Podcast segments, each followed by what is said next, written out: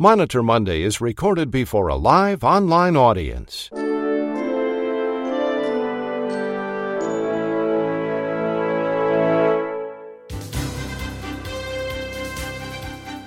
It's morning in America. It's Monitor Monday. For rural hospitals and small town clinics, big city health systems, and healthcare professionals, Monday means Monitor Monday. And Monday means gearing up for another week of audits by the government and health plans. Here now with the latest regulatory and audit news is the publisher of RAC Monitor and the host of Monitor Monday, Chuck Buck. Good morning, everyone. Welcome to Monitor Monday. We have a great deal of news to report this morning as we begin with the sixth week of Ipspalooza. More on that later in the broadcast. In the meantime, the backlash continues against the CMS proposed changes to E&M reimbursement, and among those specialties commenting on the proposed changes are podiatrists. Reporting this developing story is Dr. Jeffrey Lehrman. He is representing the American Podiatric Medical Association. And speaking of E&M proposed changes, how could those changes impact your bottom line? Senior healthcare analyst Frank Cohen has done the math, and he's going to report the results later in this broadcast.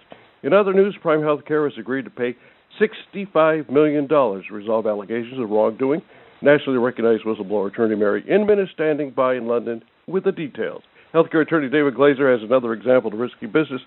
And for the latest news on the Medicaid RACs, we're going to check in with J. Paul Spencer. Well, we begin this morning with Dr. Ronald Hirsch, who is making his Monday rounds here on Monitor Monday. Monday Rounds is sponsored by R1 Physician Advisory Services. Here now making his Monday rounds is Dr. Ronald Hirsch. Good morning, all. You know, I've whined before about how the importance given to the inpatient admission order makes absolutely no sense. It's not an order for a medication or a test where if it's transcribed incorrectly, the patient could be physically harmed. The admission order is different. It's for payment and simply a way to determine if the hospital care will be paid by DRG or APC. So why all the fuss? Because CMS says so. And when CMS says something, we must listen. And when in 2013, as part of the 2014 IPPS rule, they said the admission order needs authentication prior to discharge, we listened. And many hospitals self-denied simply because of the lack of the authentication. A perfectly good admission with no revenue because of the absence of one click by a physician. When the MACs and QIO started the two midnight probe and educate audits, that was the first thing they did. They looked for the admission order, then the date and time of the authentication of that order. No authentication prior to discharge meant an automatic technical denial with no way to appeal. So for four years, inpatient admissions, inpatient admissions that met every other requirement were denied simply because of that authentication. But as you know, CMS has fixed that as of October 1st. The authentication prior to discharge will no longer be a requirement. Now, why did CMS change this rule? Well, as CMS themselves said, quote, when we finalized the admission order documentation requirements in past rulemaking guidance, it was not our intent that admission order documentation requirements should by themselves lead to the denial of payment for medically necessary and reasonable inpatient stay. Unfortunately, they did not tell that to the MACs of the QIOs. In fact, the QIOs were in regular contact with CMS discussing their, discussing their audit results, so that means CMS must have known that there were many of these denials. Which leads me to the point of the segment. While we wait for October 1st to arrive, the QIOs continue to audit short stays and deny for lack of timely authentication.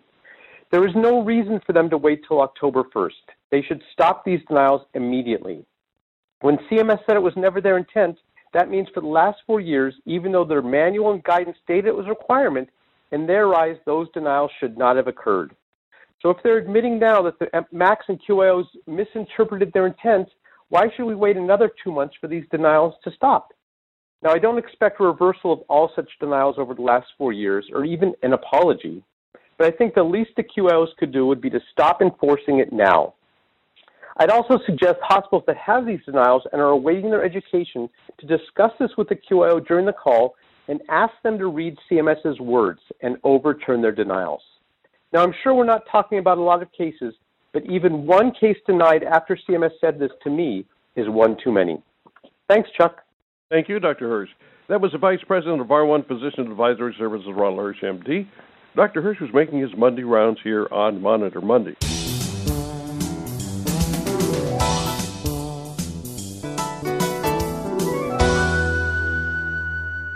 And now with the latest news on the Medicaid RACs is Monitor Monday National Correspondent J. Paul Spencer. Good morning, Paul. Good morning, Chuck, and good morning, everyone. Regular listeners to this program know that I have been documenting the birth, uh, adolescence, and maturity of the Medicaid RAC program from its very beginning. Uh, the life cycle of the Medicaid RAC, if we are to believe, believe the uh, latest two state plan amendments that have been uh, filed to uh, CMS is probably closer to the fruit fly than it is to the human being. But uh, I thought I'd share a couple of updates that have come in over the last few weeks with regard to the Medicaid RAC program in two states.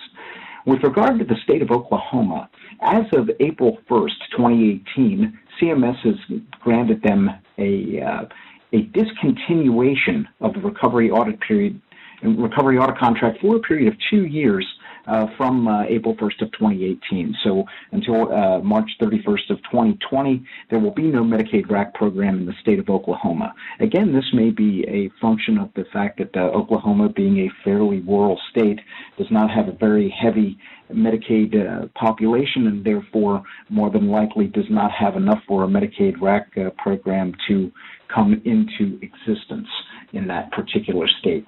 One interesting state that came forward was uh, the other state that I'm about to speak of, and that is the state of Missouri. Uh, those who have been regular listeners to the program know that the state of Missouri actually was the first state in the country to have a Medicaid RAC uh, contractor up and running uh, at the uh, effective date. Uh, they were the first one to sign a contract. Well, now, as it turns out, uh, CMS has granted a uh, waiver for a Medicaid RAC program beginning on January 1st of this year and running for a two year period. Now, the reason for this is there, the focus of the Medicaid RAC in that state uh, from the very beginning, a lot of it had to do with credit balances. And Missouri decided to take a little bit of a different tack and hire a different contractor to handle those Medicaid uh, credit balances. Uh, they contracted with HMS who was a wide-ranging Medicaid RAC uh, contractor in many states, to handle credit balance activities.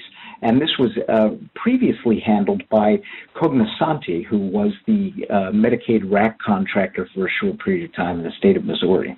So for the next two years, Missouri is going to uh, rely on HMS to look at their credit balance uh, reports and uh, perform audits on those credit balances in that state. Uh, as other updates for the Medicaid RAC program come in, I'll be happy to report them to you. And uh, with that, I'll throw it back to Chuck. Thanks, Paul, very much. That was Monitor Monday National Correspondent J. Paul Spencer. Paul is a senior healthcare consultant with Doctors Management. And coming up at about nine minutes after the hour in your time zone, you're going to hear from Frank Cohen, David Glazer, Mary Inman, and our special guest, Dr. Jeffrey Lehrman. This is Monday. It's August the 20th. It's the sixth week of VIPPalooza. It's a summer school to learn all about the inpatient prospective payment system, final rule. And this is Monitor Monday. Stand by. Are you frustrated by compliance webcasts that are simply a rehash of everything you already know? Are you looking for fresh, timely compliance content that is as relevant to your compliance team as it is to the HIM and revenue cycle teams? Look no further than the RAC Monitor Compliance Webcast subscription. Now, you and your team can get the latest compliance and regulatory information directly from RAC Monitor, the industry's most respected source of compliance and auditing news and education. Subscribe to the RAC Monitor Educational Webcast subscription now so everyone on your team and other departments will have the latest information to stay compliant while avoiding audits and takebacks. For more information and to subscribe to the RAC Monitor educational webcasts, click on the Handout tab in today's program. We're back at a program note. The 2019 IPPS final rule has been published, and now you can download a very important webcast on the changes to the inpatient physician order requirements. Now, that's a webcast by Dr. Ronald Hirsch. To download this on demand webcast, go to the Handout tab in today's Monitor Monday. And now let's check in with healthcare attorney David Glazer and learn what's risky today. David, what's at risk? Good morning, Mr. Buck. So last week I discussed how the Medicare program is required to waive an overpayment if you're without fault. Today, I want to discuss a few follow ups to that segment. First, a listener asked a good question Hey, David, what manual provision supports your conclusion? Now, first, I want to emphasize an extraordinarily important legal point. The without fault language I read came from the Medicare statute. It's always important to remember the legal hierarchy. You start with the Constitution, and then you move on to the statutes, which are laws, and then regulations. Next comes the preamble uh, and the Federal Register. That's the text that describes a new rule. And finally, at the very bottom of the poll, right above I just made it up, come the manuals. Now, the manuals don't have the force of law. As the government asserted in one brief in a case I was involved with, quote, you rely on the manuals at your own peril. That principle was repeated this past winter in what's called the Brand Memo, a memo from then Department of Justice official Rachel Brand, which instructed members of the U.S. Attorney's Office not to rely on information in the manuals when attempting to recoup an overpayment there's only an overpayment when you violate a statute or a regulation. In other words, there doesn't need to be any reference in the manuals to this language. The fact that it's in the statutes is enough. But there is a reference in the manuals. Financial Management Manual, Chapter 3, Section 70, instructs contractors to make determinations as to whether a provider or supplier is without fault. In fact, nearly every overpayment letter you get will uh, include an analysis of whether you're without fault. That analysis is often cursory, just a sentence or two, but it's got to be in there. So contractors are required to make a determination whenever they recoup an overpayment. The other point I want to emphasize is that the statute I cited, 1870 of the Social Security Act, creates a presumption that you're without fault when the overpayment is recovered more than five years after the year in which payment was made. Now, this is an extraordinarily odd test. The five years doesn't run from the date of service, it starts when you're paid. And more uniquely, it doesn't run from the day in which you are paid, but rather the year in which you were paid. So a payment that was made on January 1st, 2012, or December 31st, 2012, are treated the same way. To figure out the time limit, you could just use your hand and count the five years after the year of payment. So if we're thinking about 2012, you'd say 2013, 14, 15, 16, and 17, and you'd realize that any payment that was made any time in 2012 can be recovered through the end of 2017. Now, if you're smart, you're thinking, wait a minute, what about the 60 day rule?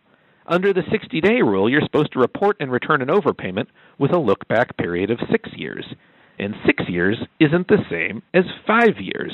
And that raises an interesting question about the validity of the 60 day rule. It is an interesting question, and it's one we'll talk about next week. So, Chuck, we lost a music legend last week, and while I probably should end with, I've never loved a man the way I've loved you, I instead am going to go with a song that's relevant both to the law and to compliance. Whenever you're dealing with other people, whether you agree with them or disagree with them, it's important to have R E S P E C T.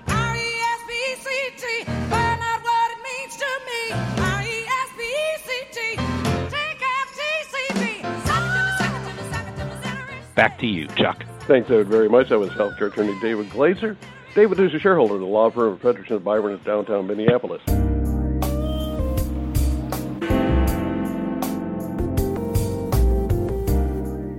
Prime Healthcare has been in the news recently. The CEO and the organization agreed to pay $65 million to resolve allegations of wrongdoing. Here now with the details is Mary Inman. She's calling in live from London. Good morning, Mary. Good morning, Chuck. Prime Healthcare, a nationwide healthcare provider that operates 45 hospitals and employs over 40,000 people, has settled allegations that 14 of its California hospitals improperly billed Medicare for admitting as patient, inpatients patients who only required outpatient care, and billed Medicare for treating more severe diagnoses than patients actually had. The company will pay just under 62 million to settle these claims, and Prime CEO Prem Reddy will personally pay over 3 million. According to the government's complaint filed last July after a six year investigation, Prime induced physicians at 14 of its California hospitals to admit ER patients into the hospital regardless of medical necessity. The practice allegedly lasted for over seven years. Admission into the hospital generally triggers a higher Medicare reimbursement rate than an outpatient procedure or an ER visit. Medicare only pays for services that are reasonable and necessary. According to the government, Prime's practice of admitting into the hospital patients who could have been treated in the ER violates that provision. On average, Prime's services for inpatient treatment resulted in Medicare payments of 200 to 300 percent higher than the payments would have been otherwise. Prime leadership, including its CEO Prem Reddy, allegedly developed several ways of inducing physicians to admit patients, including imposing quotas for admissions onto ER physicians, decreasing physicians' ER hours if their admission rate was not high enough, telling doctors to admit to hospital any insured patient in the ER within two hours while leaving uninsured patients in the ER indefinitely altering nationally used admission criterion to make inpatient admissions more permissive, and terminating staff members who opposed any of these practices. In addition to boosting inpatient admissions, Prime also is accused of having upcoded or exaggerated the severity of diagnoses that the hospital was treating. Under Medicare Part A, hospitals are paid based on diagnosis related group codes, which result in a lump sum payment for treating a disease or group of diseases. DRGs are then adjusted by comorbidities. Generally, the more severe a DRG is and the more severe or plentiful comorbidities are, the higher the reimbursement for Medicare. Exaggerating the severity of the DRG or of comorbidities, as Prime has been alleged to have done here, is a common type of fraud. In addition to paying the settlement amount, Prime has also entered into a corporate integrity agreement with the U.S. Department of Health and Human Services. The agreement requires Prime to hire an independent review organization to review the claims the company submits to Medicare. The agreement will apply for five years. The fraud was brought to light first by whistleblower Karen Bernstein, a former Prime employee who served as the director of performance improvement at one of Prime's California hospitals. Ms. Bernstein will receive an award of over $17.2 million. That's it on Prime Healthcare. Back to you, Chuck. Thanks, very, very much. That was nationally recognized whistleblower attorney Mary Inman. Mary's a partner in the law offices of Constantine Cannon in London. That's where she was calling in this morning. The backlash continues over the CMS proposing E&M changes, so much so that we continue with our series, CMS, Are You Listening? We have two reports this morning. First, how the E&M changes are expected to impact a provider's bottom line. Frank Cohen has that report. And then following Frank's report, we're going to hear from our special guest this morning, Dr. Jeffrey Lehrman. He's going to report on the reaction of podiatrists to the E&M changes. So we begin with Frank Cohen. Frank, what's the bottom line here? By now, unless you live on Mars, I guess, pretty much anyone connected to healthcare knows – that CMS is planning this major overhaul, right? The E&M billing and coding model. And, and this is like a huge paradigm shift. In fact, in addition to providers, nearly every vendor that supports physician billing and coding is scrambling to try to figure out how to get their systems updated in the next few months. I've read a lot of articles, white papers, publications, a lot of great ones on Rack, RAC Monitor regarding the changes, but mostly how it affects the administrative process of coding and billing. But there wasn't a lot on the financial or behavioral impact of these changes. So I wanted to address that a little bit here. Now, because I don't have access to the same data CMS has, and because they are so unexplainably slow in releasing billing data, I was forced to use the 2016 Medicare utilization data. But what I did was I took the between the 16 and 19 proposed RVUs, along with the number of paid events for 201 through 215, you know, new office visits and all established office visits. I multiplied the difference by the 2019 proposed conversion factor, and then I multiplied that difference by the paid utilization. So, so what I ended up with was something like this. If this new proposed model had been in place in 2016, physicians would have been paid nearly a quarter of a billion dollars more than they were, and and this is a this is covering a huge swing of winners and losers. There would have been some big winners, such as, and I know Dr. Lehrman's going to talk about, it, but have, if podiatry were included in this model, they would have been the big winner, followed by dermatology and orthopedic surgery, between them at about a half a billion dollars. And then there were some really big losers, like cardiology and internal medicine, seeing a reduction in payment of nearly $300 million. So, so in general, any providers that code to the right of center will see a loss. Any providers that currently code to the left of center will see a gain. And I just can't help feeling like part of this is as punitive as it is administrative. Remember that OIG report says that E&M levels have been shifting to the right for 10 years, and somehow this feels like it's them getting back at those physicians. Uh, but alas, due to budget neutrality, this can't happen. Because remember, Medicare can't expand or contract by more than 20 million a year. So CMS then proposed what they were going to enforce a substantial reduction in payments for 25 modified procedures to the tune of some 6.7 million RVUs, which I could not verify, by the way. But with the conversion factor of 36 point approximately 05, this comes out to about 240 million dollars. A coincidence? Uh, maybe, but I'm not a believer in coincidences.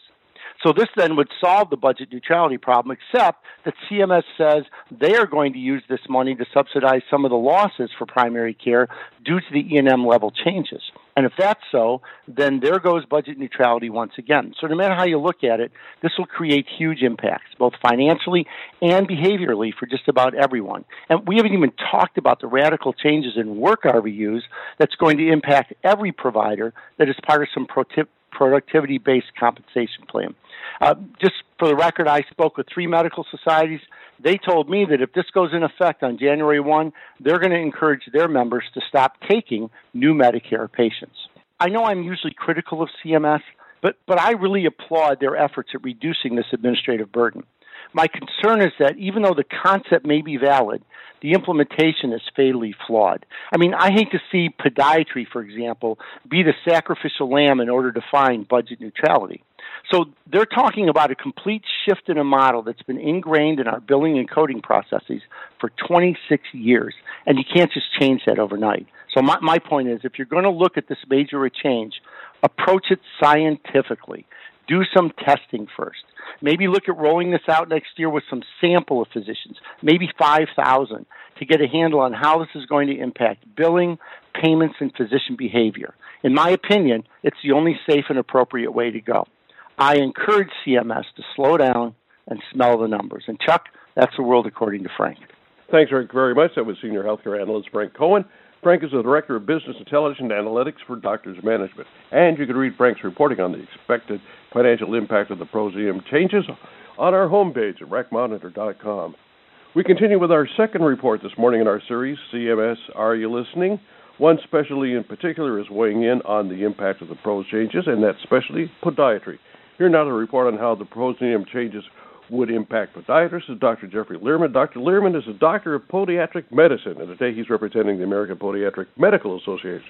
So, good morning, Dr. Lehrman. Welcome to the program. So, how are these changes going to impact your specialty? Thank you, Chuck. As Frank pointed out, podiatrists are being separated from all other physicians in the proposed fee schedule, as CMS proposes to require podiatric physicians to use new podiatrist-specific E&M codes, G codes, that were developed by CMS. These G codes for podiatrists only would require the same documentation as the standard E&M codes and reimburse at a significantly lower rate than the standard E&M codes, despite representing the exact same evaluation and management services that all other physicians provide. This violates statutory language in the Social Security Act and is a dangerous precedent for all of medicine. This should concern everyone in the medical field, certainly anyone who is listening right now. Podiatrists are recognized as physicians under Medicare statute.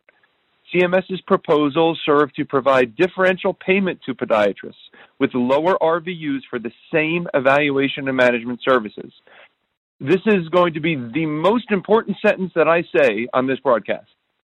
The Social Security Act expressly prohibits differential valuation of services paid under the physician fee schedule based on specialty.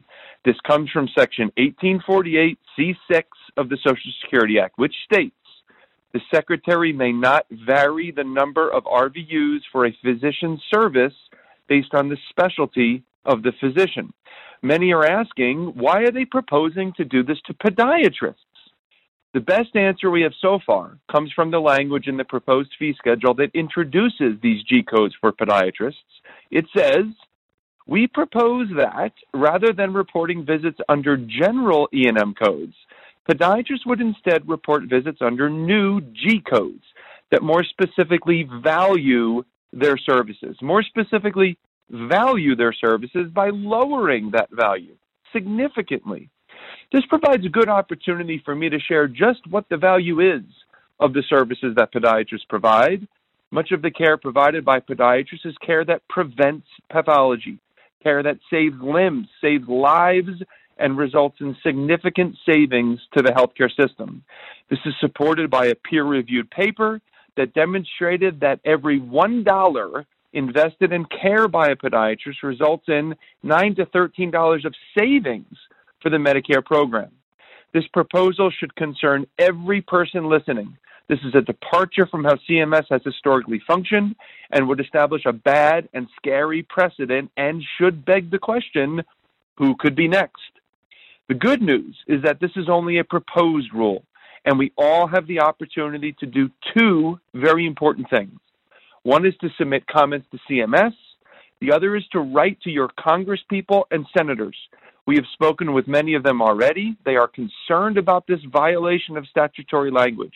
They do care about upholding the law, they care about health care, and they do want to hear from their constituents. So please go online Find out who your senators are and who your congressperson is where you live and write to them using their website and explain the violation of Social Security statute that I described earlier and that it is unfair to pay different specialists differently for the same service and that this establishes a bad precedent. And please submit comments to CMS. You can do this at regulations.gov and there you can put into the search box 2019 Medicare physician fee schedule. The fourth result down will be revisions to payment policies under the physician fee schedule and other revisions to Part B. You can hit the blue button that says comment now and you can explain that we all appreciate the effort to decrease documentation burden, but singling out podiatrists for separate codes with decreased reimbursement is not necessary to accomplish that. Thanks, Dr. Lehrman. That was Dr. Uh, Jeffrey Lehrman. He is a doctor of podiatric medicine. Today he was representing the American Podiatric Medical Association. And a program note the new ICD 10 codes are bringing challenges that could hamper coding, billing, and ultimately your job performance. To avoid disruption, register now to attend three exclusive ICD 10 monitor webcasts are coming your way tomorrow, August 21st, the 22nd, and the 23rd. To register to attend these uh, webcast, simply go to the handout section in today's Monitor Monday. And now's the time for our Monitor Monday Q&A. And David, let's take a look at some of the questions that come in. Uh, you bet. We've got a bunch of questions. So first, uh, uh, Dr. Lehrman, I, am going to offer a comment and then a question for you. So my comment is just, boy, CMS has had a history lately of issuing rules without actually regard to the statute. It's happened a few times.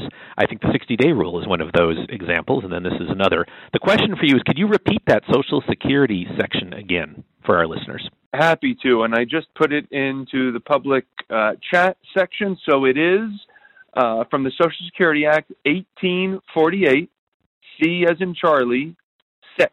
1848 C6. Thank you so much. Frank, I've got a question for you. Did your calculations take into account the new G code for primary care and E&M specialties and also the 30-minute extended visit add-on code? No, it didn't. And the reason it didn't was I have absolutely no way whatsoever to calculate that. So, you know, and I don't know what the impact of that's going to be. Um, CMS, I don't think they've really done much to to support how the overall impact because there's a lot of interpretation in how those will be applied and I, I don't have access to that, so I didn't. Dr. Lehrman, another question for you. So CMS has proposed G codes that distinguish between specialties and primary care. Do you believe that's also contrary to the Social Security Act? It's a good question because one of the things we've had difficulty getting clarity on is for those G codes for more complex services. And while the violation of statute is very clear when it comes to podiatry, not as clear for those G codes for more complex services because the thing that we're having a difficult time getting an answer to is whether those G codes for more complex services are designated for the specialty or for the service. Thank you so much, Dr. Lehrman, and thanks for joining us. Chuck, I will turn it back to you. Thanks, David, very much. That's going to be a wrap for us. And we thank you so much for being with us today. And a special thanks to our outstanding panelists, Frank Cohen, David Glazer, whom you just heard, Dr. Ronald Hirsch, Mary Inman, and our special guest, Dr. Jeffrey Lehrman. We thank you for starting off your week with us this morning, and we look forward to you returning next Monday for another edition of Monitor Monday. And I hope you're going to join Clark Anthony this coming Thursday when Shannon DeConda discusses the proposing name changes in her webcast, and that gets underway at 1.30 p.m. Eastern. Until then, I'm Chuck Buck reporting for Monitor Monday and RAC Monitor. Thank you very much for being with us. Monitor Monday is a presentation of RAC Monitor.